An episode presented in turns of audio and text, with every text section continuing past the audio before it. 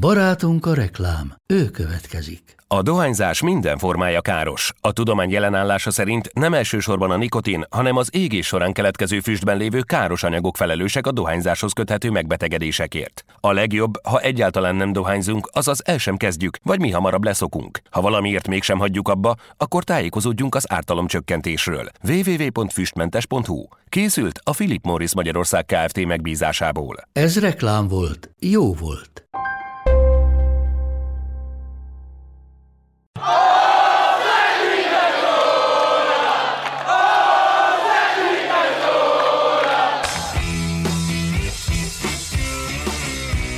Ez a teljes terjedelem.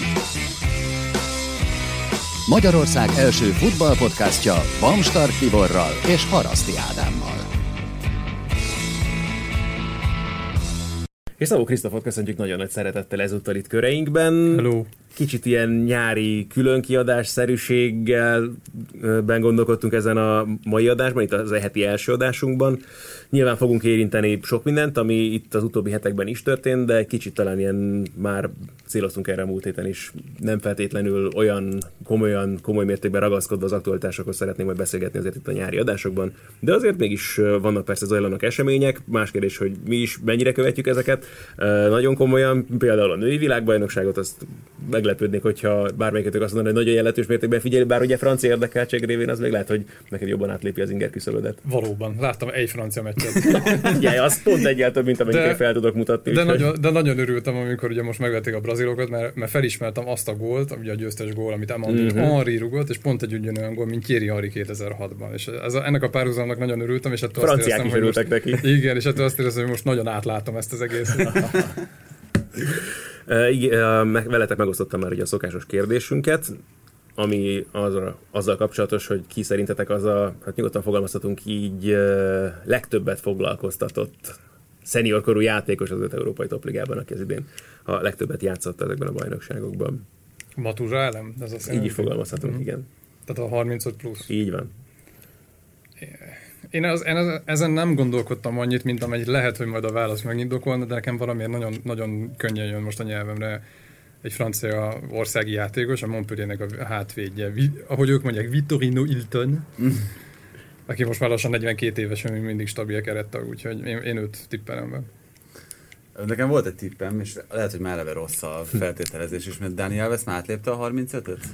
Szerintem még nem. Szerintem jó kérdés, nagyon jó kérdés. Csak, most, csak azon gondolkoztam, hogy ilyen 20 pár meccset játszott a sérülése miatt a bajnokságban, úgyhogy azzal szerintem kevés lesz, de miután elkezdtük dumálni, és nem gondolkoztam új megoldáson, azért, azért állam maradnék. Jó, van, visszatérünk erre majd még akkor a későbbiekben, de akkor merre felé kezdjünk, mert voltak már azért izgalmas átigazolások itt a nyáron, hallunk ennél is izgalmasabb plegykákat, meg pályán kívüli eseményeket, akár olyanokat is, amelyek ugye Franciaországhoz is köthetőek. Melyekre gondolsz át? Monsieur Platini például, hogyha már itt tartunk, akkor egészen konkrétan. Sztori. Nekem egyébként hát, eddig... nem tudom, nekem inkább ilyen ízni persze, de... Én pont meséltem Krisznek itt, hogy elkezdtem egy kicsit belásni magam a témába, amiatt, hogy tudtam, hogy erről beszélni fogunk, és ami elsőre csak egy ilyen mínuszos hír, hogy Platinit őrizetbe vették, kihallgatták, aztán elengedték, de már az... sokat szóra, nem? Sokat, Tehát, igen, hogy sokat ilyen, szó... nem, igen, nem ez, ezen úgy, ez, igen, de ez, ezzel így is van nagyjából. Viszont, hogyha kicsit elkezd belásni az ember a mélyébe, akkor, akkor egy ilyen nagyon érdekes szapponoperára bukkan, aminek uh, tényleg annyi felé ágaznak el a szálai, hogy, hogy még akár izgalmas olvasmánynak is mondható, hogyha mm. ezzel kapcsolatban valaki ezt egyszer összeszedné, mert nem láttam olyan, olyan átfogó uh, írást erről, ami, ami tényleg az összes idősíkot, meg, a, meg az összes viszonyrendszert úgy nagyjából feldolgozni. Lehet, hogy mondjuk ehhez könyvként. Bocsánat, nem akarom megakasztani a gondolatmenetet, csak ugye közben, hogyha esetleg valaki még nem tudja, hogy a múlt héten először már feltöltöttük a YouTube-ra is az aktuális adásainkat, úgyhogy próbálkozunk valami hasonlóval is, de akadtak technikai problémáink. Viszont még nem vagyunk hozzászokva ahhoz, hogy nem csak hangot rögzítünk itt az adás, hogy ezt a bögrét például odébb teszem onnan. És visszaadom Krisznek. Kösz, az üres bögrémet. igen, igen, közben még egy fontos dolgot felejtettem, mert ugye ráadásul itt most elég érdekes körülmények között sikerül megoldanunk itt ennek. Ez tök jó, mert nem biztos veszi a hangodat Igen. a mikrofon, ahonnan beszélsz. Kell is nagyon. De akkor most már ezzel se lesz talán probléma. Na szóval ez most már lehet, hogy egy könyvnek a, a témája lehetne inkább, mint egy, mint egy hosszú dolgozatnak. A cég. A cég kettő. igen. Uh, hát, vagy a polip, vagy nem tudom. Igen. Ugye amit nehéz, meg ami, amit szerintem beszélgetésekben, vagy akár ilyen elemzésekben könnyű ebbe a csapdába beleesni, az az, hogy hogy összemosuk nagyon a tényeket, illetve az, amit mi, mi mondjuk gondolunk az adott témáról. És ugye amit lehet tudni az az, hogy most jelenleg Platinit előzetesbe helyezték, Franciaországban valami párizsi külkerületi rendőrfőkapitányságon, amiatt, hogy a 2022-es Katari világbajnokságnak az odaítélésekor fennállhatott összeférhetetlenség. Platini úgy reagálta ezt az egészet, hogy állítólag, és ezt a sajtó hozta le, hogy teljesen váratlanul érte, egyáltalán nem számított arra, hogy egy ilyesmi ügybe kavarodhat, és aztán utána másnap már ugye ki is engedték. Platiniről ugye azt kell tudni, és ez szintén egy ilyen ténykérdés, hogy őt már elítélték korábban egy másik ügy miatt, aminek... A tanácsadói. A tanácsadói, pontosan. Szerz, szerződés hiánya.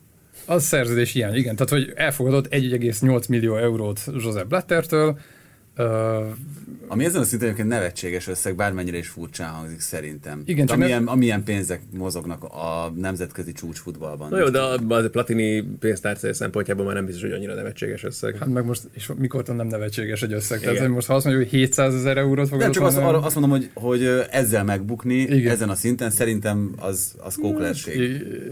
Igen, és akkor ugye ennek az volt a, tehát hogy nem volt mögött jogcím, illetve pontosabban az volt, hogy szaktanácsadás, csak nem volt mögött a szerződés, amit oda tehettek volna, ergo ez kb. csúszó pénz volt. Uh, Platinit ugye eltiltották a foci ügyektől eredetileg 8 évre, aztán azt megfellebbezte, 4 lett belőle, Fele, lejár. 4 lett maradhat, és akkor uh, emiatt ugye nem lehetett ott 2016-ban az EB-n is, a VB-n se kísérette a franciákat, tehát hogy gyakorlatilag eltiltották az összes foci ügytől. És ami érdekes volt, szerintem, és innentől ez már szerintem nekem a véleményem, vagy nem tudom, innentől már tényleg nem az van, hogy tény, tényekről beszélünk, az az, hogy körülbelül két héttel ezelőtt Platini adott a Lékipnek egy nagy interjút. És ugye megkérdezi, hogy hát, szia Michel, most így, hogy el vagy tiltva, vagy beszélgessünk egy kicsit a fucira. És gyakorlatilag páros lábbal szállt bele Gianni Infantino-ba, mondván, hogy ő nagyon értékeli az ő főtitkári munkáját, de hogy ő a, szerinte alkalmatlan a FIFA-nak a, a vezetésére. Hát megkezdte a FIFA elnöki kampányát sokak szerint, mert hogy erről szól a történet, és akkor itt vetődik föl szerintem az a kérdés, mert bocsánat, hogy félbeszakítalak, ami szerintem talán a leglényegesebb ebben az egész történetben, hogy kik és miért mozgatják a szálakat a háttérből. Igen, csak hogy befejezve a gondolatot, ugye uh, elterik két hét, majd talán előzetesbe helyezik Peletini. Tehát, hogy szerintem ez innentől már nem biztos, hogy annyira véletlen. Uh, és ugye most arról van szó, hogy Katar minden bizonyal összeférhetetlenségi helyzetbe hozta uh, Michel Platinit, aki 2010-ben a Matignon pal- elnöki palotában Nicolas Sarkozy-val, akkori francia regnáló elnökkel, illetve a katari fő korona herceggel arról beszélgetett, hogy hát, hogy akkor hogyan, hogyan merre megy. Kicsit újra rajzolták így egymásnak a zsebeit, és uh, ugye nem tudni azt, hogy mi történt akkor. Platini, illetve a média azt állítja, vagy legalábbis a, nem tudom, hogy a vád szinten ez megfogalmazódik-e, de hogy kb. akkor dölt el az, hogy Platini az Egyesült Államokra adott szavazata helyett Katarra fog szavazni a VB rendezés kapcsán.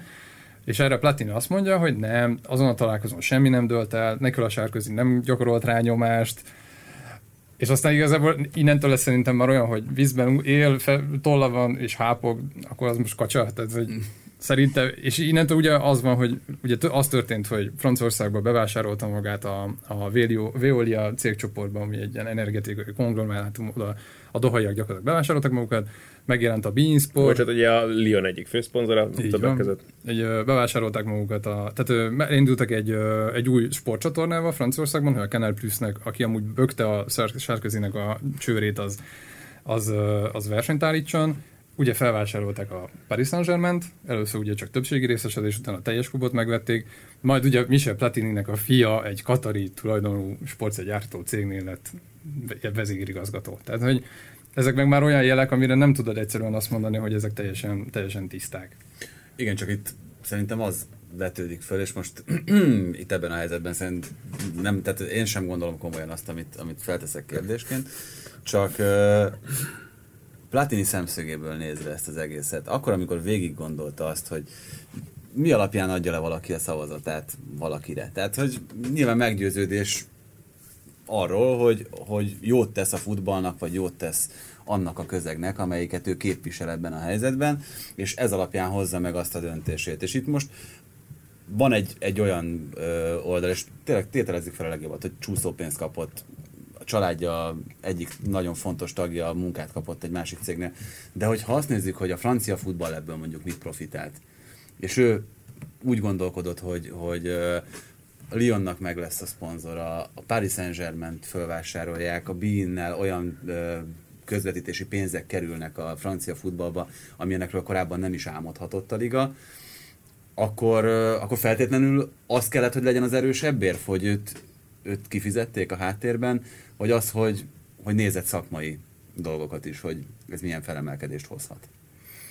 Tehát a francia foci biztos nem járt rosszul ezekkel a dolgokkal. Egész, hát, sőt, tehát szerintem nagyjából megduplázta a francia foci értékét. Most, hogyha nem lehet ezt kiszámolni exakt módon, de... De ha, de ha azt nézzük, hogy 2010 óta hogyan alakultak a franciaországi közvetítési díjak, azért ott is elindult egy ilyen exponenciális növekedés. Nyilván nem éri el az angolét, ahol azért, azért masszívan nagyobb mértékekről beszélünk, de hát ugyanúgy elindult egy ilyen növekedés. Tehát, hogy az meg egyértelmű. Ennek köszönhetően. Ennek a versenynek persze. Um, nyilván, tehát, hogy azért nyilván itt azt kell nézni, hogy egyrészt etikai szempontból valamilyen megkötés köti-e ezeket a döntéshozókat abban az ügyben, hogy mondjuk ajándékokat elfogadhatnak-e, nem tudom, bármiféle juttatást elfogadhatnak-e pályázóktól.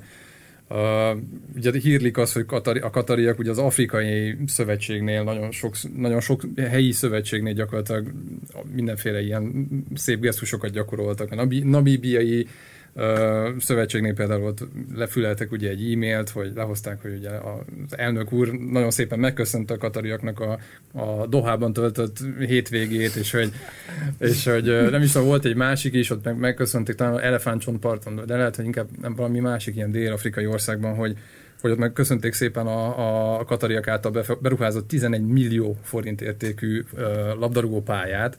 Tehát itt is olyan összegről beszélünk, amire azt mondjuk, hogy tehát nem feltétlenül egy számottevő tényező, de hogy mégis azért történtek ott ilyen típusú ügyletek. Hát meg, bocsánat, nem az európai futball érdekeit nézi a Platini akkor, amikor azt mondja, hogy a katariak azok nem csak téged fognak busásan kifizetni, uh-huh. hanem annyi pénzt fognak csepegtetni a következő 8-10-15 évben az európai futballba is, amennyit nyilvánvalóan nem csepegtetnének, vagy nem az európai, hanem a világfutball, vagy inkább erről beszélünk, mert ugye a világbajnokság rendezési jogáról van szó ebben az esetben, amennyit az ausztrálok, az Egyesült Államok soha nem költene, mert hogy ők a saját érdekeiket nézik, és a saját futballjukat szeretnék felvirágoztatni. Mm. Ezáltal a katariak is valahol, persze, de ott az nyilván egy komolytalan tényező Katar, és az is marad valószínűleg hosszú távon Aspire Akadémiával, meg Ázsia Kupa győzelemmel, meg mindennel együtt. hát igen, és akkor ugye meg lehet nézni azt, hogy milyen kritériumrendszer alapján szokták odaítélni ezeket a tornákat. Nyilván ezek, ezek borzalmasan tágan vannak megfogalmazva, és lehet nézni a, szurkolói befogadást, a, az ellátást, tehát a, a, a szállásolástól kezdve egészen, amit mondtál ugye, hogy szakmai érvek mennyire szólnak emellett, hát most a Katari mellett ugye gyakorlatilag azóta, mióta kiirdették, az egy állandó vita, hogy hogy lehet nyáron, Téven, igen, igen, igen. nyáron egy olyan térségben, ahol, ahol aztán ugye 45 fok van még néha az árnyékban is, tehát hogy ilyen szempontból valószínűleg ezek a szakmai érvek eléggé hát, háttérbe sorolódtak. Hát magának a tornának a szakmai érvei. Hát Csak a... akkor ilyen apró emberi jogi dolgokról nem is beszélve. Akár ugye az érkező szurkolóknak, ahogy is fogalmaznak, a mennyire szívesen látottsága, meg aztán az ott dolgozó munkásoknak a gyakorlatilag naponta hallunk újabb meg újabb híreket arról, hogy ki hányan, milyen körülmények között dolgoznak, egyáltalán veszítik életüket, és a többi, és a többi. És ugye a katolikus kormány ugye már elismerte azt, hogy már több mint ezer ember meghalt a munkálatok során, ahol ugye ébérért dolgoznak, napi 10-12 órás műszakokban, úgyhogy igazából egy orvosi ellátás nincsen, tehát hogy biztonsági szempontok gyakorlatilag nincsenek. Uh, és ez ugye, amit a katari kormány elismert, tehát ez hihetetlen szám.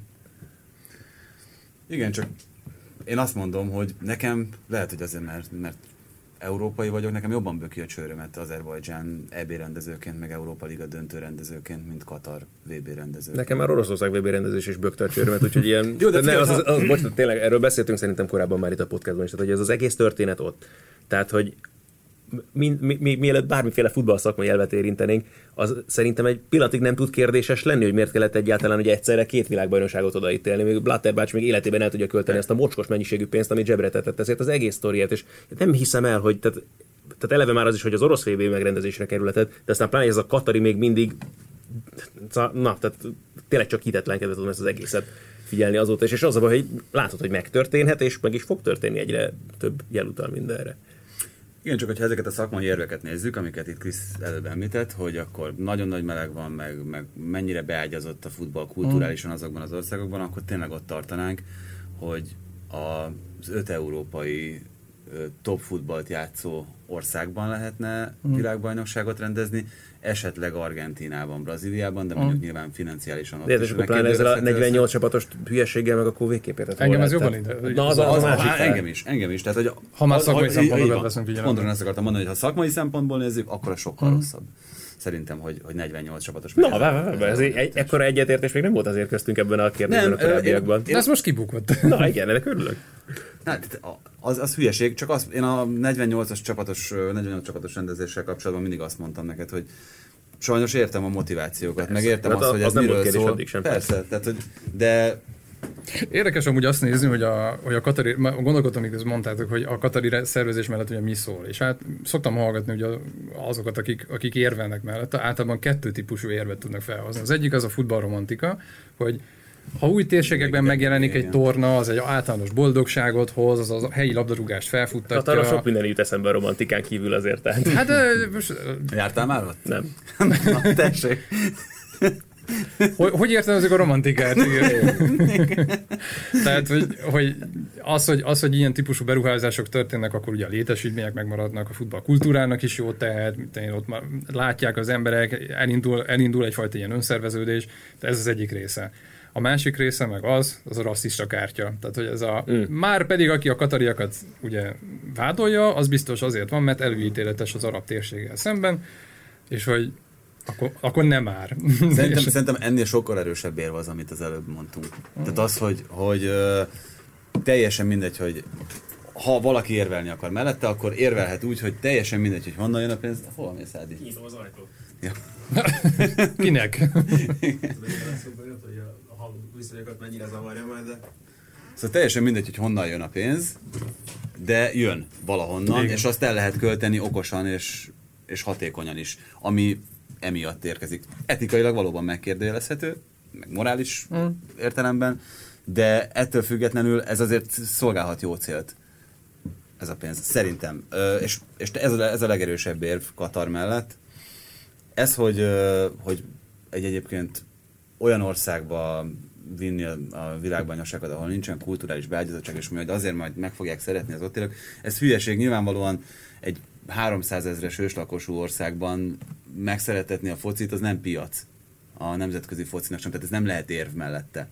Mert, mert a 80 milliós Németország, meg a 60 milliós Olaszország az piac, tehát hogy hogyha ott meg kéne szeretetni, vagy hogyha Kínába vinnék ezért, és ott meg akarnák szeretetni, akkor megérteném ezt de ö, sokszor szoktam példaként hozni a judót erre, és ide is szerintem tökéletesen illik, mert a judó volt az egyik első olyan sportág, mármint most mainstream olimpiai sportágakról beszélek, amiknek azért már van, van pénz a versenysorozataiban, amelyik Katarba, Dohába vitt egy Grand, nem, nem is Prix, hanem talán Grand Slam nem Grand Prix verseny volt, mm. ami a második tehát, vagy ha a világbajnokságokat nem veszük, akkor a második szint a versenyrendszerben, ugyanúgy, mint a teniszben, Grand és Grand Prix vannak, és ott folyamatosan az volt az embernek a tapasztalata, hogy akkor, amikor a döntők vannak, a döntő blokk, akkor oda kivezényelnek egy csomó uh, ilyen fehér ruhás figurát, akik ott ülnek a lelátón, de úgy, hogy láthatóan nem is érdekli őket az, ami zajlik a szőnyegeken, meg, meg magas ívben tesznek arra, hogy, hmm. hogy mi történt a, a tatamin.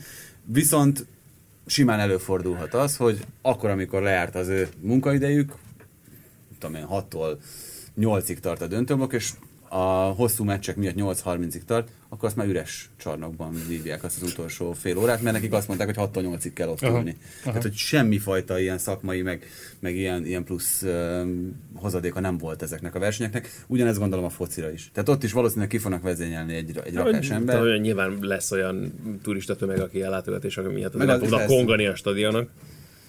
De Főleg a légkondisak lesznek. Hallja, igen. Szóval ne, tényleg rettenetesen elszomorít az egész történet, és nem, nem tudom tényleg épészel hogy még mindig, tehát hogy most már azért közeledünk elég erőteljesen ez a...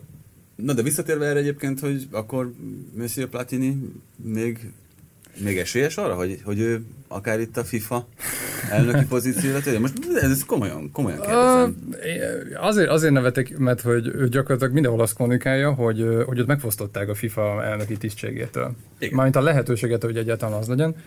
Uh, és hogy ebben egyfajta ilyen áldozat szerepet próbál megvállalni. Ugye, a, amikor ugye elítélték ebben a csúszópénz ügyben, ő gyakorlatilag most azt a taktikát választott, hogy visszatámad, és valami nem tudom, négy panaszt nyújtott be, ezek közül ugye a svájci államot perelte be, mert gyakorlatilag ezt a két millió eurós csúszópénzről szóló igazolást, ezt ők adták ki, Uh, nem tudom, emiatt, mint, hogy hívják ezt, összefér, nem, nem összefér, össze, bűnügyi összeesküvésnek az áldozataként mm. állítja be magát aztán mint egy rágalmazásért a FIFA-nak az etikai bizottságát is beperelte, amiatt, hogy gyakorlatilag egy lezárt ügyet, ami hivatalosan úgy le volt zárva, azt mégis nyitott ügyként kommunikáltak. Tehát, hogy mit tudom, azt is állítja, hogy megfosztották a tisztességes eljárástól való, eljáráshoz való jogtól, tehát hogy igazából Platini most az eljárásokba köt bele, és nem feltétlenül hmm. a saját ártatlanságát védi, hanem azt, ahogyan ő vele szemben eljártak. Úgyhogy ilyen szempontból ez érdekes. Hát, mint az amerikai gyilkosos filmekben, amikor a beszámíthatóságot kérdőjelezik meg a gyilkosnál, nem? Hát, Ez... sok egyéb... Vagy, nem, vagy rossz, a, rossz a példa? Mi a gondolsz? Hogy hát, hogy, a, hogy abba, abba kapaszkodik bele az ügyvéd, hogy a védence nem volt beszámítható. Ő nem volt magánál? Igen, igen. O.J. Simpson is, igen, igen. igen. Meg fáradt volt az, nem? Tehát, hogy ami, ami egyébként eltereli a figyelmet a lényegről, de akár meg is állhat jogi úton. Igen, igen, igen, igen. Úgyhogy én azt gondolom, hogy Platini, tehát én, ha, ha jogilag nézzük ezeket, nyilván ezek abban az irányba mutatnak, hogy ő már nem lesz FIFA elnök, valószínűleg a bizalmat is eljátszotta. Ha már Infantinóba így beleszállt, valószínűleg az ő holdudvarába is valószínűleg így, tehát a holdudvarától is elvágta magát. Kérdés az, hogy ő még politikailag mennyire fekszik. Ö, valószínűleg azért a kapcsolatai így sem vesznek el, csak nyilván ezek az ügyek nem vetnek túl jó fényt arra, hogy a későbbiekben ki akar majd rászavazni. Azt mondja, az én gyomrónak már így is túl sokat beszéltünk erről az egész történetet. De ha már Kongó, Kongó stadionokról beszéltünk, látod, hogy a Copa Amerikán mennyire... Azt hittem, hogy a demokratikus, ja, Kongó. Kongói demokratikus köztársaság csapatára gondolsz majd, amely megkezdte sikeres szereplését az afrikai nemzetek kupáján. Nem jut el a Lionel Messi-re. Így van, pontosan. Nem, hát ennél sokkal jobban tetszik egyébként ez a Dr. Kongó elszenvedte első vereségét. de ez, ez valahol volt? Valószínűleg volt annak idején ilyen Nem ismert, de... Hát, mint a, vagy az eredményező, hogy Nigéria, Németország. Uh, Germany, uh, ugye? Yeah, igen, nagyon jó. De ezt majd kivágjuk. De Észak-Írország, Németország, nem? igen, igen, igen, igen. De hogy, de hogy a Copa Amerikát nézegetve, olvastam egy cikket arról, hogy ott mennyire drágák a foci tehát a, a, a meccsjegyek. Tehát valami 60 eurótól kezdődnek, és egészen a 150-ig terjednek, vagy már akár 200-ig is. És gyakorlatilag így volt, volt egy meccs, mint a Brazília, nem tudom, talán a nyitómásnak a fél idejében, ahol a fél, fél tömeg eltűnt. Én pont uh, tegnap közvetítettem uh, a japán-ekvádor meccsen, persze miért kell, hogy megérintse feltétlenül az embereket Belo Horizonte-ban, de hát mondjuk érted, mit csináljál? hétfő este van egy ilyen, de nem azt, tehát ott, ott nem, hogy harmadház nem volt a meccsen, ráadásul úgy, hogy ennek még tétje is volt, oké, okay, vele egy időben rendezték ugye a Chile Uruguay meccset szintén hmm. abban a csoportban, de hát hogy gondolod, hogy azért jó, tehát ez ne, nem ez a legérdekesebb, de mondjuk volt Uruguay-Japán ugyanebben a stadionban nem sok pár nappal korábban, még múlt, a múlt héten, és az ott se volt messze, hát, még csak fél hátfél sem. Hogy milyen, mennyire jól szúrt Hazudom, bocsánat, ezt a meccset nem ott rendezték, mert na, belekeveredek itt mindjárt. De mindjárt más. Földrajzi mindjárt, mindjárt kijavítunk, csak még várunk vele. Nem, ugye az a nagyon érdekes a Copa Amerikával kapcsolatban egyébként, ugye, hogy nem volt azért olyan nagyon régen a braziliai világbajnokság, és ehhez képest sokkal kevesebb helyszínen rendeznek eleve mérkőzés, sokkal kisebb körben is, tehát pont Belo Horizonte az a város, amely a legmesszebb van a tengerparttól, de hát egyáltalán, hogy az északi térségben egyáltalán nincsen meccs. Úgyhogy... Hát, még jó. Persze, de te, hogy mit, mit tudom én, Manausban, meg ilyen helyeken, hát ahol az, voltak. Ott voltak az az Amazonas. Igen, igen, tehát hogy ilyen helyeken... Őserdőben rendeztek. Nem rendeznek most egyáltalán mérkőzéseket, úgyhogy ebből a szempontból nagyon más ez a Copa Amerika, de hát ettől függetlenül a jegyárakkal nem igazán sikerült belőni a helyi igényeket, az egyértelmű. Mert nem tudom, hogy a, a katari vagy a japán turistákra számítottak nagyobb mértékben itt a meghívott csapatokkal a szervezet. Egyébként valószínűleg a japánokra amúgy. Amúgy, amúgy elképzelhető, valami két milliós japán kisebbségé Brazíliában? Nagyon sokan, persze. persze. Egyébként emi, azt mondják, hogy emiatt, most hogyha itt már judóról beszélünk, emiatt is sikeres a brazil judo annyira, mert ugye a japán tanítómesterek hmm. közül nagyon sokan ott vannak, és, hmm. és gyönyörűen keveredik a, az egyébként brazil harcművészetek, meg a, meg a japán harcművészeteknek a, az elegye, és akkor a uh-huh. kapoéra, meg a, meg a judo elegyéből ez jön ki, ami, ami, egyéb, ami egyébként abszolút nagy hatalomát teszi őket ott. Ö, itt, ha már Katarról beszéltünk, meg hogyha itt a Copa Amerikán szóba került, nekem az még egy nagyon-nagyon érdekes kísérlet, és, és emiatt ö, kövezetek meg, de kicsit tudok szurkolni Katarnak, ezen a, ezen a Copa Amerikán is.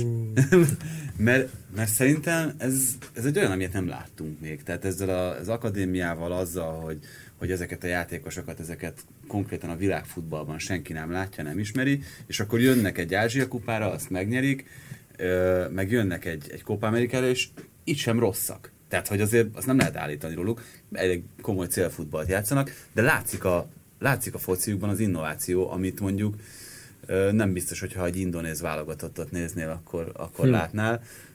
Ebben, ebben nagyon sok Hát nyilván anyagi meg tőke is. Há, hogy, de jó, de, de pont emiatt szerintem ez egy tök érdekes kísérlet, hogy a semmiből hogyan tudsz futballt teremteni egy olyan országban, ahol egyébként nem is létezett előtte. Kézilabdával ezt kicsit másként oldották meg ugye annak idején. Igen, de a, fo- de, de a focinál sokkal szimpatikusabb. Persze, hogy ott persze. helyi, vagy hát leginkább helyi ö, növendékeket hoznak fel olyan szintre, tényleg a világ legkomolyabb edzőivel, meg a, meg a legkomolyabb infrastruktúrájával, amire nem volt még példa korábban.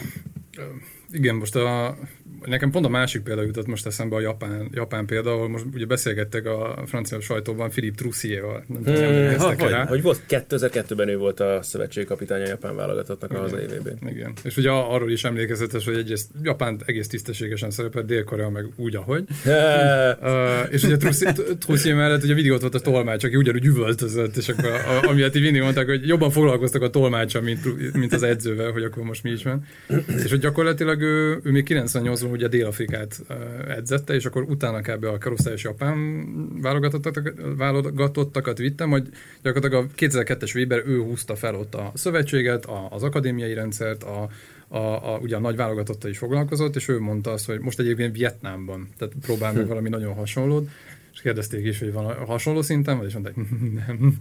Úgyhogy most ilyen partnerprogramokat épít ki Japánban, és azért ő, ő mondta azt, hogy mennyire nehéz dió volt így gyakorlatilag a nulláról ezt felépíteni, és ahhoz meg egy, tehát hogy nem lehet ezeket kapcsolatni. Mert ez felépíteni. Furcsa, tehát nullára felépíteni, ezért akkor ott már volt egy komoly bajnoki rendszer, meg ugye Monsieur Wenger is ott dolgozott például, ugye a Nagoya-t, az, a Nagoya már felkerült a térképre, azt tudjuk. De... Ugye Gary Lineker is ott fejezte be a pályafutását annak idején.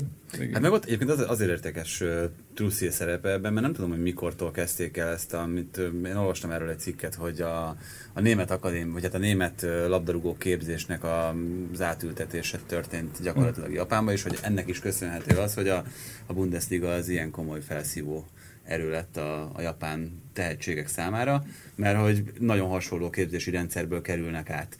Igen. Hát hasonló meg gyakorlatilag hasonló edzéseket végeznek, mint amiket, mint amiket aztán Hát meg jobban képült nyilván a, a kapcsolat ilyen szempontból, hogy lehet, hogy ilyen szempontból tehát jobban szem előtt vannak. Hát meg, már utánpótláskortól. Meg, hogy, igen, meg valószínűleg a kapcsolatrendszer. Tehát szerintem ez, ezek erről szólnak, hogy ott, ott egy ember, aki már ismerte, haza tud telefonálni, ez ugyanúgy, mint most ugye majd szerintem úgyis rátérünk el, hogy az Afrika kupánál, ugye most is az edzőknek, hogy a, fels, a, ugye most már 24 csapatos, azt hiszem körülbelül hm. 7 edző az, ami francia nemzetiség. Nagyon nagy. Körülbelül nagy, nagy komoly. És ugye ott vannak a, a tipikus arcok, tehát a, a Gernot Rohr, meg a, meg a, ez a RV-ban a Zsiresz is, tehát hogy akik nem tudnak kikopni, de hát nyilván megvannak nekik is a kapcsolataik az afrikai szövetségekkel, mert ugye a, a francia akadémiai rendszer az meg iszonyatosan be van drótozva oda. Ha persze. Tehát ez, nagy az átjárás azért ilyenkor. Nyilván nem tudom, hogy a hallgatóink közül mennyien figyelik a Copa Amerikát, meg milyen mértékben, de ugye ha már itt japán tehetségekről beszélünk, pont uh, szerencsé volt, hogy a két meccset is közvetíteni a japán válogatottnak a három meccses idei Copa Amerika szerepléséből. Amiben ugye másodszor szerepelnek a Copa Amerikán 99-ben pont ugye a VB rendezés miatt, mind most Katar voltak meghívva, akkor egy ponttal. Estek ki most kettővel, de ugye az volt a nagyon vicces tegnap ebben az Ecuador elleni meccsükben, hogy a két csapatnak csak a döntetlen nem volt jó. Tehát amelyik nyerte volna a meccset, az mindenképpen továbbított volna, ehhez képest zártak ugye döntetlennel a meccs végén. De ugye ennek a japán válogatottnak az egész szereplése azért volt nagyon érdekes, és itt ezen az Uruguay elleni meccsen még töprengtem azon, hogy most akkor pontosan hogy is néz ki ez a sztori náluk. Ugye gyakorlatilag az olimpiai válogatottukat hozták el uh-huh. erre a tornára, Igen. tehát négy, három túlkoros mezőnyjátékosok, meg ugye Kawashima volt ott a keretben, aki nem férne bele ebbe az U23-as kvótába. Okazaki belefér? Okazaki nem. Ott, oka, már az Okazaki ott volt, de Aha. hogy hát ő nyilván nem fér bele. Ja, 33 évesen azt hiszem már ebbe az egészben. Ő volt az egyik túlkoros játékos, Shaya Nakajima, azt mondja 26 éves, Shibasaki, aki ugye a Hetafében játszik, meg ugye Kawashima ők voltak így uh-huh. négyen a túlkorosok ebben a keretben most. De egy eleve ezen gondolkoztam, mert ha meghívnak egy ilyen tornára, akkor az nem tudom, hogy ők ezt mennyire kommunikálták le a szervezőkkel, hogy igen, egyrészt, másrészt meg az volt a nagyon hogy, hogy az első meccse kikaptak 4 0 Csillére, és az Uruguay elleni meccsre azt hiszem ötten maradtak meg az első meccsek a keretéből. Tehát, hogy gyakorlatilag meghívnak vendégként, és akkor eleve már egy ilyen kerettel jössz, és akkor még egy ilyen kísérletezésre használ fel ezt az egészet. Aztán kiderült azért nagyjából, hogy tényleg nem csak arról volt szó itt, a csapat átalakítással kapcsolatban most akkor tényleg csak próbálgatjuk a játékosokat, hanem eredményre vezetett hmm. végül is ez a elég komoly felforgatása a kezdőcsapatnak. Meghívnak egyszer vendégségbe, elküldöm a gyerekeimet. Hát, eh, Képi képviseljenek, ez körülbelül ugyanaz, nem? Hát ez most erről eszembe jut, hogy teljesen más téma, de hogy tegnap találkoztam egy ismerősöm, aki egy PR ügynökségnek dolgozik, és nyertek egy, egy díjat, és azt vagy neveztek egy díjra, nem tudták, hogy megnyerték el. És akkor azt mondták, hogy figyelj, ha nyerünk, akkor a főnök megy, ha vesztünk, akkor te mész és, és mondtam, milyen, milyen, milyen megbecsültnek érzem magam. Szóval valami hasonlóként, hasonlóként érzem, de pont ebben a Trussier interjúban volt az, hogy ő annak idején, a 99-ben, amikor először mehetett Japán a Copa Amerikába, akkor ő, ő, egy, ő ezt egy főpróbának tekintette, hogy majd a, a világbajnokságra gyakorlatilag ott már alakuljon ki ez a kemény mag, legyen meg az, hogy, hogy kik lesznek a kerettagok, és akkor ő nekik adjunk minél több percet. Most, ezzel ellentétben gyakorlatilag ez egy ilyen tesztelési fázis, ahol azt mondjuk, hogy kik azok, akik megmaradnak így a rostán, és kik azok, akikkel most így távlatban gondolkodhatunk így a következő, következő 3-5-6-7 évre. Esetre nem nézett ki a nagyon rosszul ez a japán válogatott, de olyan hüdeígéretesnek se véletlenül, hogy a szereplésük alapján azért más kérdés aztán egy olimpián szerepelni, pláne ezekkel a furcsa szabályokkal, ugye alacsony keret létszámmal is eleve már aztán ezekkel a korbéli megkötésekkel is. Uh-huh. Szóval igen, ez ilyen elég különleges körülmények között kell majd nagy dolgot produkálni. De hát, hogy én vagyok nagyon kiéhezve a focira, de amit látok a Copa Amerikából, azért nem mondom, hogy minden percét végignézek, de az tök jó szerintem. Tehát, hogy nem, nem rossz színvonalra. De mondom, lent van a léc, nekem most elég az a, hogy... Nekem mindig az jut eszembe, hogy amikor közvetítettük ezeket a jó argentin meg brazil bajnoki mérkőzéseket annak idején, és hogy, tehát, hogy azért, hogy is fogalmazott, tehát Aminek nagyon hiányzik nekem ebből az egészből, meg egyáltalán ezekről a tornákról, és az Afrikai Nemzetek Kupán ez ugyanúgy tetten érhető. Szenegálnak közelítettem az első meccsét Tanzániával szemben, és azt a nyögvenyelős, tényleg ott is, tehát amikor pont ezt mondtam a közelítés közben is, hogy nem tudom, hogy, hogy mit szólna hozzá Ancelotti, hogyha Kulibali tényleg egy meccsen tízszer vágna így előre a labdát, mint hogy ezt megtette. Tehát, hogy nem gondolnám, hogy erre nagyon sok lehetőséget kapna. Itt meg ezt Alius hogy gond nélkül végignézi, és hogy persze miért ne. Tehát, hogy tényleg, amikor van egy ilyen csapatot, például, mint Szenegál, akinek a keretében gyakorlatilag mindenki Európában játszik, hát meg és, milyen játék, és nem is rossz csapatokban. És hogy egy ilyenkor, tehát hogy ott azért az edzői know hiányzik, és ezt majdnem minden csapatnál megállapíthatjuk, sőt, tehát hogy azt a fajta kultúrát focit, amit te megszoktál Európában a klubcsapatoknál. Ez, az edzői know-how, szerintem odaültethetné nagyon-nagyon jó edzőket, ő sem biztos, hogy ott abban mondom, a közegben... Ez a kulibáli történet, ez pont tökéletesen mutatja meg szerintem ennek a, a fonákságait. Ez hogy... nem az edző miatt van így szerintem, hanem az őt körülvevő játékosok miatt, meg a keret miatt, De nem, meg, a, meg a stadionok miatt, meg a szurkolók miatt. Ebben a szenegáli válogatottban most az a gondolkozó, hogy aki a pályán volt a játékosok közül, még talán Gyatta volt az, aki a leggyérebb csapatban játszik, ő Belgiumban futballozik, érted? Tehát, hogy nem arról van szó, hogy ezek ne De ne, komoly... most nem arról, de hogyha ők oda, tehát most nekem mindig az jut eszembe, ez már biztos elmondtam egy csomószor ezt a sztorit, hogy uh, annak idején, amikor Muntari még az Inter játékosa volt, ja, akkor a... Ment a Ferrari vagy Lamborghini-vel Lamborghini, a 2010-es évben nem volt hajlandó felszállni a csapatbuszon, hanem a Lamborghini-ével követte ja, azt. Igen. És ez nyilván ismeri mindenki a sztorit, de ilyet az Interben soha nem csinált volna hmm. meg. Ő is nagy csapatból érkezett, ott elfogadta a házi rendet, meg ott ez, ez neki szentírás volt, ah. szerintem. Bár azért ugye hallottunk arról, hogy vele amúgy is voltak kisebb-nagyobb problémák. De, de ott abban a közegben nem, és az nem az edző hibája elsősorban. De, de itt, most, a, most a pályán mutató dolgokról beszélünk, most az, hogy mi történik a pályán kívül, az megint egy másik történet, nyilván egy saját kontinensen megrendezett ilyen eseményen. Fú, Mánének volt egy ilyen nyilatkozat, hogy hát ő bőven elcserélni a bajnokok liga győzelmét egy Afrika Nemzetek kupája sikere, mert hogy mekkora ünneplés lenne akkor otthon Szenegálban. Nem tudom, tehát azért könnyebben kimondja az ember akkor, amikor már van azért egy BL szamovára vitrínben. De Hát de most tehát a... fontos nekik ez az esemény, de akkor ehhez képest meg, tehát a szövetségnek miért nem fontos az, hogy olyan edzőt kerítsenek, és ne tényleg ilyen, most akkor beszéltünk akár Gernatról is, vagy bárkiről ezekről, akik a csapatok felénél megfordultak már a pályafutásuk során például Afrikában is. Baromi nehéz nyilván, mert ezeknek a szövetségeknek aztán végképp az anyagi helyzete szintén nem hasonlítható az európaiakéhoz.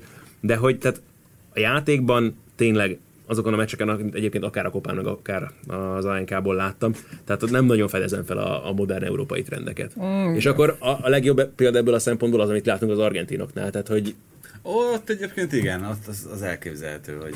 De én behoznék azért egy új, egy új szempontot is, vagy lehet, hogy kettőt, mert szerintem az edzői kérdés persze fennáll. Ha megnézzük, hogy most ki, ki itt a legnagyobb név ki, ki most a legnagyobb név az Afrika kupán? Tehát, hogy most Ervé Ranár, mert kettőt nyert, tehát, hogy Lille-ben megbukott. Tehát, hogy... Hát, és nem egyszer bukott meg Franciaországban. Igen, tehát, hogy meg, az, meg a Szosónál is. Tehát, hogy, hogy azért mégsem a krémek kréméről beszélünk, nyilván van egy ilyen. De hogy amikor azt nézzük, ezek a csapatok mondjuk tavaly a VB-n tisztességgel helytáltak. Nem voltak bűnrosszak, de nem is voltak annyira jók. Mindegyik úgy megpróbálta kimaxolni azt, ami így a potenciálja, amit a potenciálja nyújt. Én arra gondoltam még, hogy szerintem az is biztos számít, hogy amikor a tornák elején az első meccseket játszod, és még nem, nem vagy annyira ritmusban, még, hmm. és mondjuk egy gyengébb ellenfél jön szembe, azt hiszem Tanzániában játszottak. Igen, igen, igen. Tehát, hogy ez kicsit olyan, mint amikor, nem tudom, én teniszeztem régen, és amikor amikor mondjuk egy nagyon gyenge ellenfél ellen játszol, aki tényleg csak így bepöttyinti a labdát, és te meg mondjuk akarsz egy ilyen viszonylag kidolgozott manővert csinálni, az összes labda az alapvonal mögé megy, és kiesel a ritmusban, nem tudsz úgy játszani, nem biztos, hogy annyira az ellenfél lehetővé teszi azt, hogy te azt a focit játszd, amit amúgy Oké, okay, de te nem kezdesz el alulról szerválni, mert mondom, mint ezek a, tényleg ez a, ezektől a állandó előre évegetett labdától kapok a gyergölcsöt, és egyébként ilyen szempontból meg mondjuk például Uruguayon gondolkoztam, hogy na ott aztán tényleg megint csak milyen játékosok vannak, és oké. Okay. A, a kezdőcsapat az valami egészen bámulatos. Abszolút, és, és, én nagyon becsülöm tényleg tisztelem Oscar Tavares, de hogy ott, ott se volt ennél sokkal kiműveltebb elképzelés arra, hogy miképpen juttassuk előre a labdát Suárezhez meg Cavanihoz. Tehát, mm. hogy tényleg egy, egy, egyszerű sémát nem vesz részt, hogy hogyan próbálnak megkihozni a labdát, ami például a magyar válogatottnál tök jó meg volt most érted a, az ott akkor a mérkőzéseken, amelyeken már Most nagyon jól látszik a kontraszt, hogy előtte, előtte nem volt, meg utána meg, meg volt. Most ennyi, erről még egyetlen egy sztori jutott. Szerencsé, hogy nem vagyunk Uruguay. Van egy, van egy nagyon kedves. Majd jönnek ide össze. De jó, hogy nincs Cavánink. Szóval mit tudnánk kezdeni? Franc nem tudná játszani. Igen, meg Torreiránk, meg Godinunk tök, tök szar lenne, hogy ilyen játékosokat kéne valahogy beszuszakolni a csapatba. Csak azért jutott eszembe még, hogy van egy nagyon kedves családtagom, most itt nem mondom el, hogy milyen rokoni kapcsolat. Anyós. aki, aki nagyon, egy nagyon komoly úriember, meg, meg tényleg viszonylag magasan is van a, a hierarchiában itt az üzleti világban, de a, neki a kedvenc étele az a bolonyai spagetti volt, amire azt mondta, hogy annyira szereti, hogy hogy azért nem eszi evőeszközzel, mert hogy, hogy annak érzi az ízét, a fémes ízét, ezért kézzel ette otthon mindig. És, oh. és, és, és a, az ember tényleg egész, egész héten öltönyben jár, és tényleg tip-top. Amikor hazajön, akkor viszont kézzel eszi a makaronit, ja, vagy, a, vagy a spagettit. Itt most az afrikai játékosokra mondtam ezt, hogy, hogy biztos hazatérve azért ők is egészen más szokások szerint élnek, működnek, mint ahogy egyébként az európai klubjukban. Én azt hittem, hogy Cavani mondjuk megunja a Park az Armani de... hangulatát, és akkor vissza, és aztán ne, de, kell nekem de ott, is, de ott is biztos, hogy ez így megvan. Az argentinoknál is szerintem ez biztos, hogy tényező az edző, meg a, meg a például ez, na, az például egy nagyon érdekes kérdés, hogy oda hívták Jorge Sampaulit, Ugye, hogy na, akkor tényleg arra azt mondtam, és hogy na, egy edző, aki Európában is letett azért valamit az asztalra, igen, és ez egy tök ígéretes dolog történt. Most ez képest, ami ott aztán a világbajnokságon történt, és ugye gyakorlatilag... De, az, de a Számpaoli hibája volt? Hát, hát megbuktattak nagyon keményen őt azért, tehát hogy... Ö, és hát, akkor ez, ez is egy érdekes ö, ö, dolog akkor már, vagy nézőpont ebben az egészben, hogy valóban egyáltalán hagyják-e magukat akkor a válogatottban a játékosok, hogy Hát most visszatérve arra, hogy akkor a gyenge csapatok miért gyengék, szerintem ez, amit szerintem Tibi próbált üzenni, vagy legalábbis azt hiszem, hogy jó, remélem jól értettem meg az az, hogy mivel az a fajta ilyen, ilyen kíséret, vagy az a mm. burok, ami van egy, egy afrikai szövetség. Entourage. Entourage.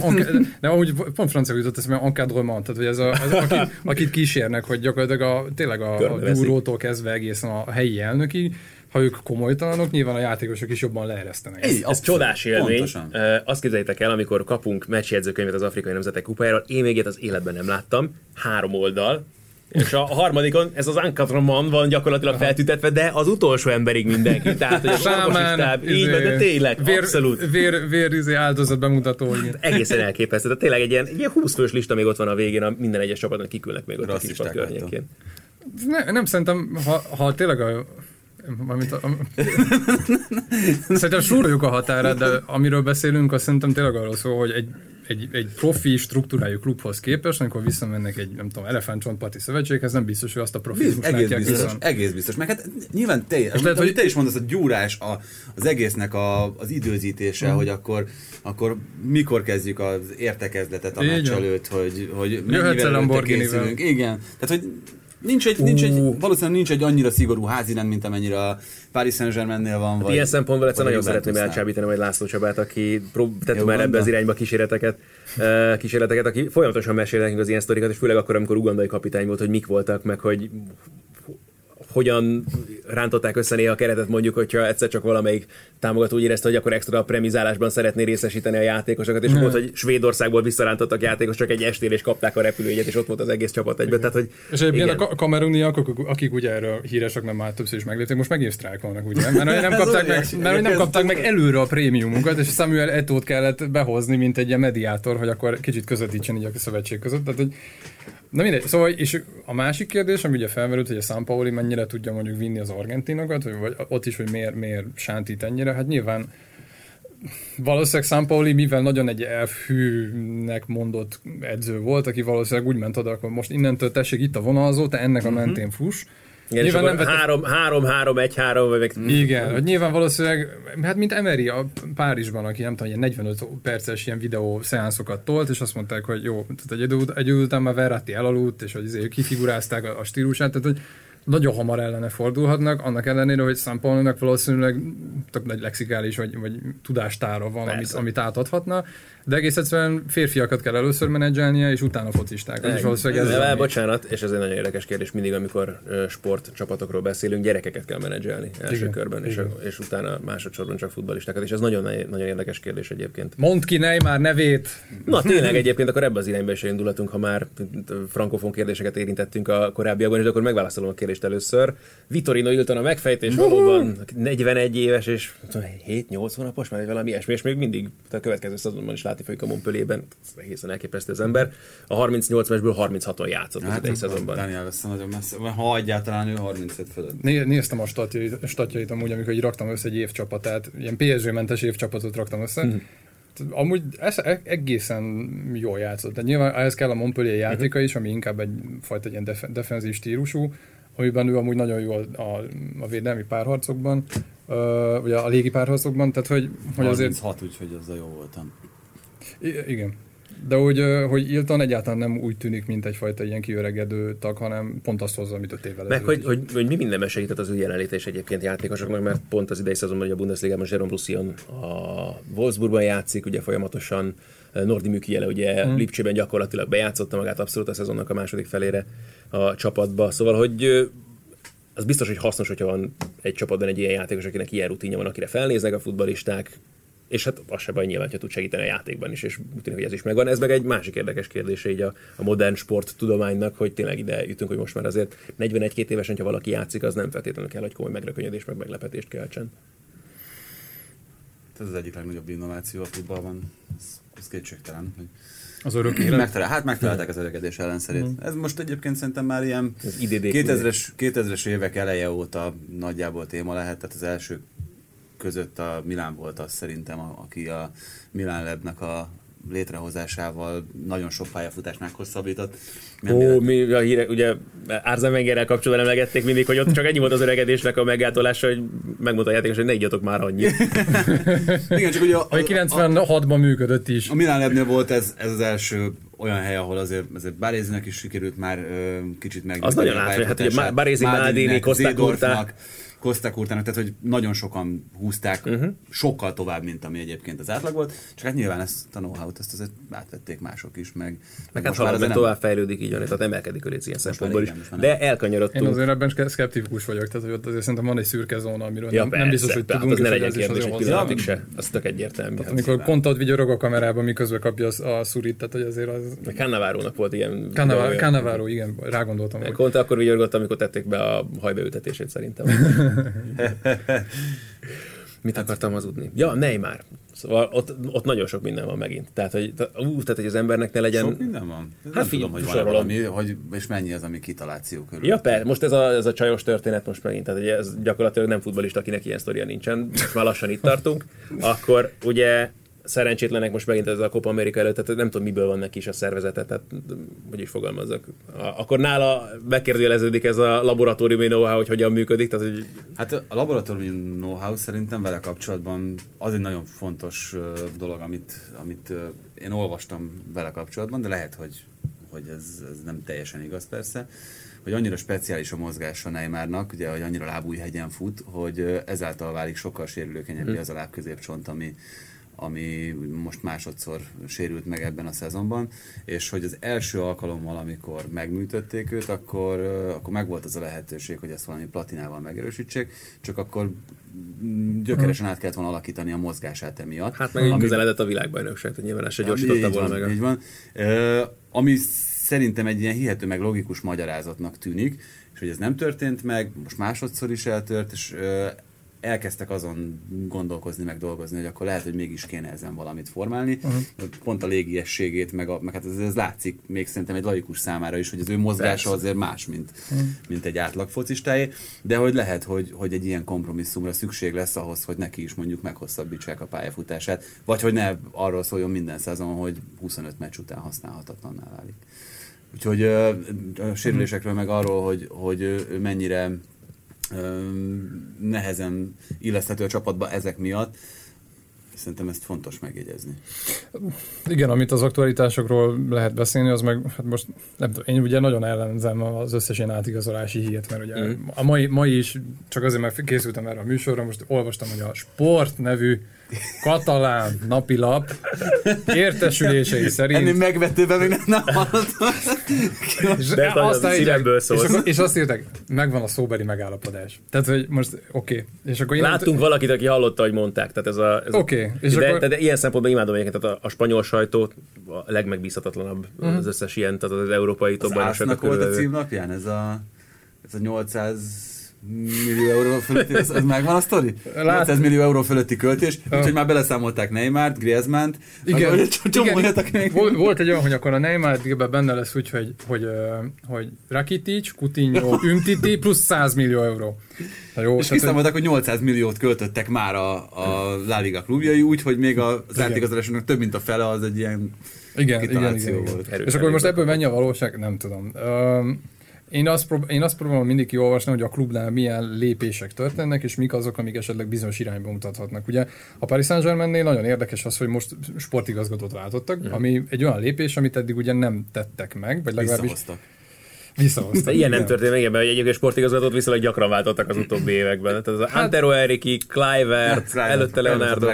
Ért, értem ezt úgy, hogy ceteris paribus, tehát hogy ez csak egy tényezőt változott, az minden más változatlan van. Clivertről úgy nem tudom, zárójel, terjed egy ilyen sztori, és állítólag igaz, vagy legalábbis nagyon sok helyről lehozták, hogy hogy annak idején, amikor már kinevezték a Párizsnak a sportigazgatójának, akkor találkozott Mönnyével, és egyszerre érkeztek a reptére, akkor igazolták le Mönnyét. És akkor beültek, beültették őket a, a klubnak az autójába, és akkor Clive megkérdezte, hogy te ki vagy. és azt mondta, hogy én vagyok az, akit te leigazoltál. Tehát, hogy ennyire volt képben Clive. Ö, igen, tehát hogy, hogy szerintem ez egy érdekes lépés volt, mert Antero Enrique olyan szempontból egy könnyű préda volt, hogy a Neymar dílen kívül hogy gyakorlatilag semmit nem, nem csinált ugye nagyon nagy összetűzésekbe keveredett ugye Thomas Tuchellel, a párizsi keretet szerintem kb. mindenki tudja, elég sokat beszéltünk róla, hogy mennyire foghíjas. Uh, és ilyen szempontból érdekes, hogy hoztak olyan embert, aki egyszerre valószínűleg újfajta kapcsolatokat tud mozgósítani, tehát a, a keret rendezésben biztos ott lesz, és mellette ugye, amikor Párizsban töltötte az első mandátumát, akkor azért úgy szerette a pofonokat kiosztani. és akkor ő az a mindenes volt. Tehát, hogy ő néha már az elnöknek is rálépett a tyúk szemére, mondván, hogy már pedig itt az inter- tehát ismeri Párizs, játszott ott, francia viszonyokat nagyon jól ismeri. Uh, tehát egy igazi ilyen mindenes, kicsit ilyen hübriszes amúgy a, a, a, a csávó, amikor így nyilatkozik. És ugye keringtek róla ezek a, ezek a nyilatkozatok, amikor azt mondta, hogy hát Neymar, Neymar, ja, szép, szép amikor leigazoltak, ne, Neymart, és akkor ő már a Milánnál volt, és azt mondta, hogy Neymar, Neymar, szép, szép, de azért mégiscsak a kluba fontos. Mm. És akkor nyilván, ha jön egy ilyen ember most, el tudom képzelni azt, hogy, és ugye, ugye rögtön utána, nem tudom, hát két napra rá, Nasser El Kelaifi adott egy nyilatkozatot, ahol azt mondta, hogy akinek nem tetszik, annak nyitva van az ajtó, ami szintén egyáltalán nem Kelaifi is. Tehát, hogy egyáltalán ő soha nem mondott ilyet, ő mindig bratizós volt. a szájában ezeket a szavakat. Ez biztos. Mm. Tehát ebből biztos vagyok. Tehát hogy már krízis kommunikáció össze van rakva, ott már, ott nem, már tudni lehet az irányt. Nem tudom, olvastátok-e a tegnapi Lőv Zsolt interjút a Nemzeti Sportban. Én elolvastam és nem beszélt nyilvánvalóan, mert nem is mondhatott semmit erről a Neymar ügyről, de nekem még így is azok a szavak, amiket, amiket ennek kapcsán elmondott, azok abba az irányba mutatnak, mint hogyha Hát, hogy nem biztos, hogy Neymarral együtt fognak dolgozni, de hát erről nem mondhat semmit.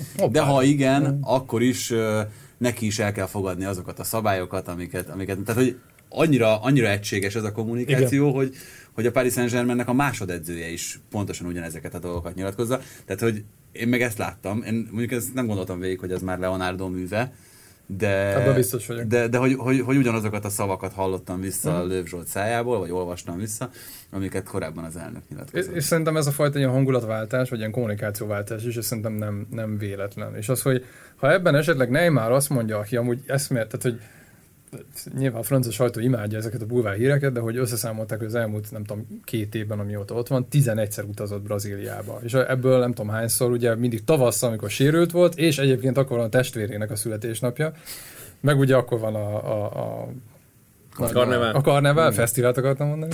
A helyi sziget.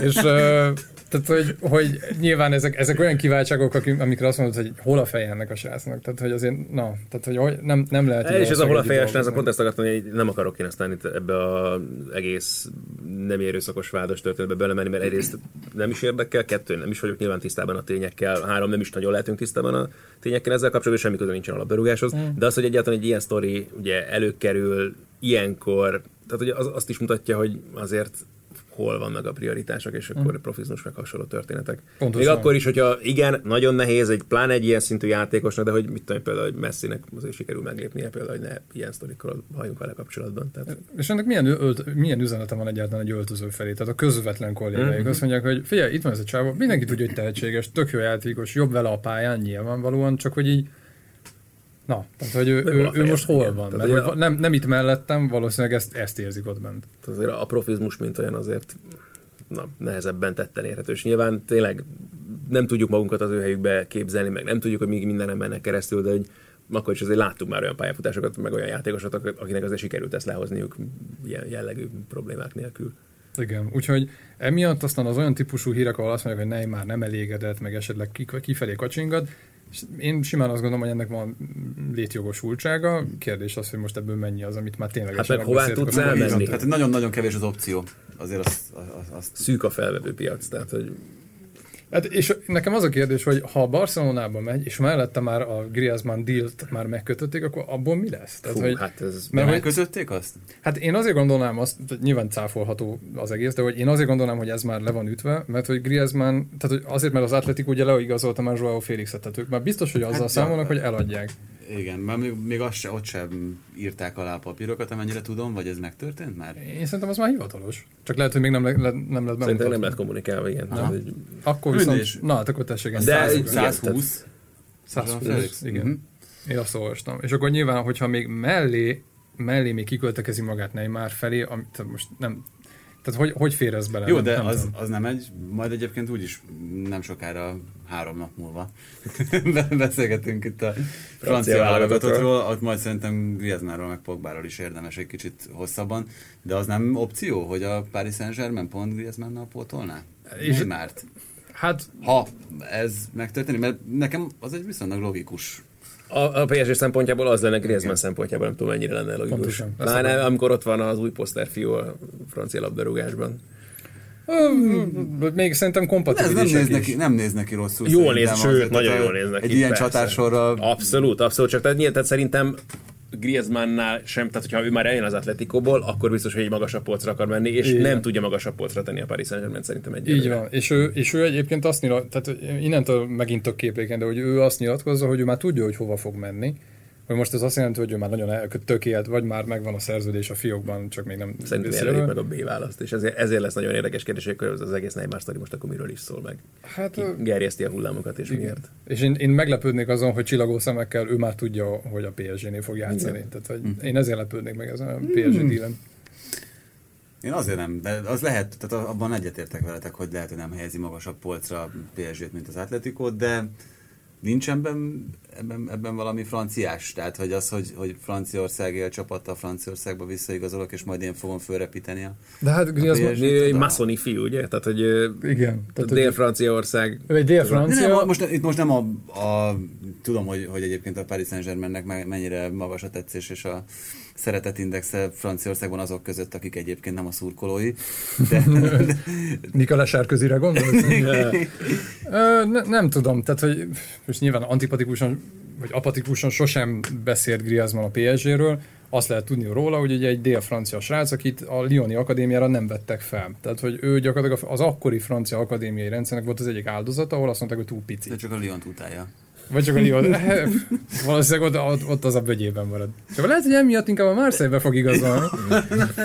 És ugye a Sociedad az, aki, a aki felkarolta. Igen, igen, de ja, hát még kézenfekvő vagy. Hát most figyelj, ők is az Európa Liga csoportkör, ugye az a negyedik hely nekik. Na hát akkor megvan, megvan Griezmann új csapat. Abszolút. Igen, igen. Griezmann zöld. Igen. igen nagyon elmentünk sok irányban, nem tudom, hogy vannak-e akár már nyílbe ütött átigazolások, amelyekről szívesen beszélgetnétek még, vagy akár olyanok, amelyeket még Griezmannon és Neymaron kívül nagyon valószerűnek éreztek itt a közeljövőben. Nekem lehet egy ilyen interaktív kérdés a, a közösség nyugodtan. felé, de ez nem, nem átigazolás, hogy a, a női foci VB-n néztem, hogy a, a válogatott mezeken, a címereknél hol szerepelnek a világbajnoki csillagok, mm. amit ugye a fiúk nyertek, hol nem. És mi, mi a ja. rendszer ebben? Tehát, hogy a Mártánál ugye az öt, az öt csillag a brazil logó fel. Hát várj, a... bocsánat, ugye megjelent most már, hogy megelőzte Miroslav Klózét, és ez elő a ja. világbajnokságok történetek legeredményesebb ja. játékosa. Tehát van, ahol ezt abszolút egybeveszik, van, ahol Igen. meg. És ez meg nagyon érdekes, és anélkül, hogy én most itt nagyon himsoviniszta akarnék lenni, vagy bármi ilyesmi. Tehát tényleg a Jóisten látja lelkemet, hogy szó sincsen ilyesmiről, de hogy tehát szerintem azért ez nem behető egy kalap alá. Hát nem, de most akkor már a trófeákat is ugyanúgy kéne számolni, meg, meg akkor, minden. Tehát akkor még nem együtt játszanak, érted? Nem, nem, nem szorolok meg inkább ebben a témában. Mert én is az vagyok, tehát, hogy, és anélkül, hogy meg akarnám bántani őket. De és nem, tehát még a befogadásra való vágy is él bennem, de, de, tó, abszolút, nem, abszolút. de nem tudom. Tehát, hogy csomószor, csomószor próbáltam azt, hogy leülök, nézem, nincs kötődésem hozzá, nem, nem tud. Mondjuk ez az, ami még lehet változtatni nyilván. Tehát most ilyen szempontból most egyébként ez nagyon tetszik, ami zajlik egyébként a női foci VB körül, mert látszik világszinten, hogy azért Iszonyatos egy, nagyon... mekkora, mekkora hírverést kap. Abszolút, Tehát az, hogy ö, valamelyik nap véletlenül a CNN-re kapcsoltam, és hogy ott a sportban az a vezető hír, azért mm. az korábban Igen. elképzelhetetlen lett volna. A kopát meg a meg a... amerikai kultúrkörben, ahol azért kb. a legsikeresebb csapat. Tehát, Jó, ez, ez olyan, olyan szempontból nagyon, nagyon jó helyen van, hogy egy véget ért az NBA döntő, NHL döntő, Igen. baseballban még bőven alapszakasz van, NFL-ben de, de el tudtatok volna képzelni akár 5 éve? Tehát, annyi van, tehát ugye a női foci az Egyesült Államokban azért ilyen szempontból magasabb belismerésnek örvend, mint mondjuk más országokban, pont azért, mert ugye egy nagyon sikeres, tényleg régóta húzó ágazat ilyen szempontból, tehát hogy meg, az meg a másik ugye, hogy ott a, a vannak ezek az úgynevezett futballmamák, tehát, vagy soccer moms, tehát hogy ez egy abszolút elfogadott... Hát, mint ahogy a hoki, meg az összes többi sportágban is. Persze, csak tehát, hogy ott megvan az a fajta sikeressége is, ugye, a sportágnak, hogy ők abszolút, tehát mint a Hope Solo, mm. egy, egy abszolút közismert személy az Egyesült Államokban, meg véleményformáló, meg szponzori szerződésekkel is azért. Még hogyha messze nem is ugyanolyan szinten, mint a férfi, és ez is a másik állandó téma, amit meg megint, tehát, hogy a franciáknál is volt ugye ebből most például vita, az Egyesült Államokban is ez egy folyamatosan felmerülő kérdés, hogy miért sokkal kisebb a premizálás, miért ennyire más a premizálás színvonala, mint a férfi válogatottnál, azt meg oké, okay, persze egyenjogúság működjön meg, hajrá meg, az abszolút egyetértek, csak hogy nyilván amikor arról beszélünk, hogy piaci megtérülés, tehát nyilván csak azt a pénzt tudják visszaforgatni ebbe a történetbe, amit azzal keresnek, amit ők csinálnak. Tehát, hogy ilyen szempontból azért az nehéz. Hát meg amit a piac elbír, meg Persze. amit a piac mögé rak. Tehát, hogy nyilván, mivel nincsen akkor a piaca a nőnek, mint a férfinak, ez egy gyakorlatilag nem tud, annyi, nem tud annyira rentábilis lenni. Amúgy, csak hogy egy kicsit hogy az, ügyvéd, hogy az ördögügyvédje legyek, én néztem most a francia brazil, tök jó volt. Tehát, hogy nyilván szakmai szemmel nézve, né, néha olyan érzésem volt, mint hogyha a 80-as évekbeli focit nézném, az ilyen megye, megye kettes hangulattal, és nem feltétlenül azért, mert annyira gyakran a minőség, hanem egyszerűen így, vannak olyan ilyen, ilyen ilyen kis pillanatok, amikre, amikre, amik, amiken úgy megmosolyogtam, hogy például mint a kapus fogja a labdát, és kirúgás előtt így pattogtatja. Ezek szerintem annyira ilyen, valahogy ilyen bájos, vagy amikor gólt szereztek, akkor olyan őszinte örömmel tudtak ugrálni, és hogy, és hogy, hogy nem feltétlenül voltak ilyen manírok a, a gólörömökben, mint amiket mm. ugye már egyre több játékostól megszoktunk. Tehát, hogy most ilyen valahogy ez a... Nem voltak speciális gólörömök? Ne, nem volt, nem, nem. Nem vették meg biztos a FIFA-ban. A... Igen. Igen. És az, hogy... Őszintén?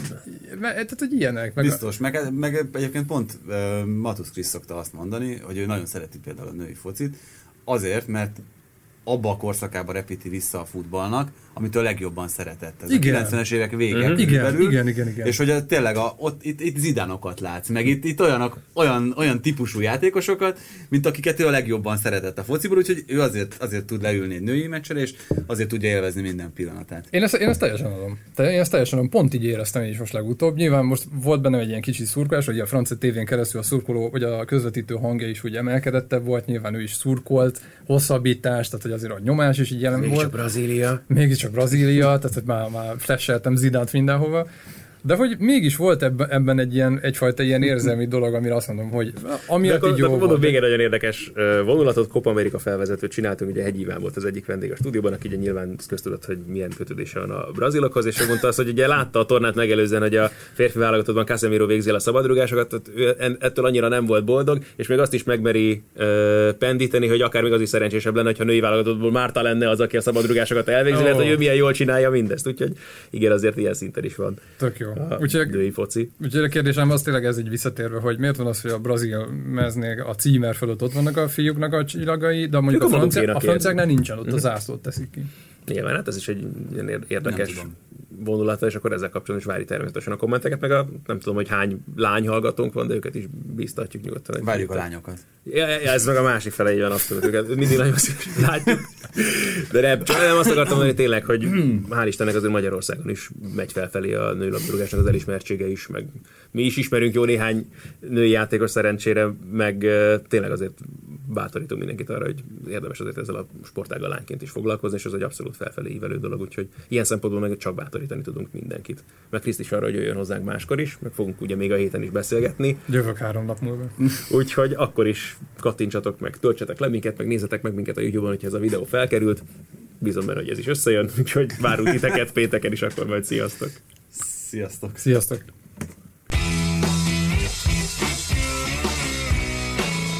Ez volt a teljes terjedelem. Magyarország első futballpodcastja Bamstark Tiborral és Haraszti Ádámmal.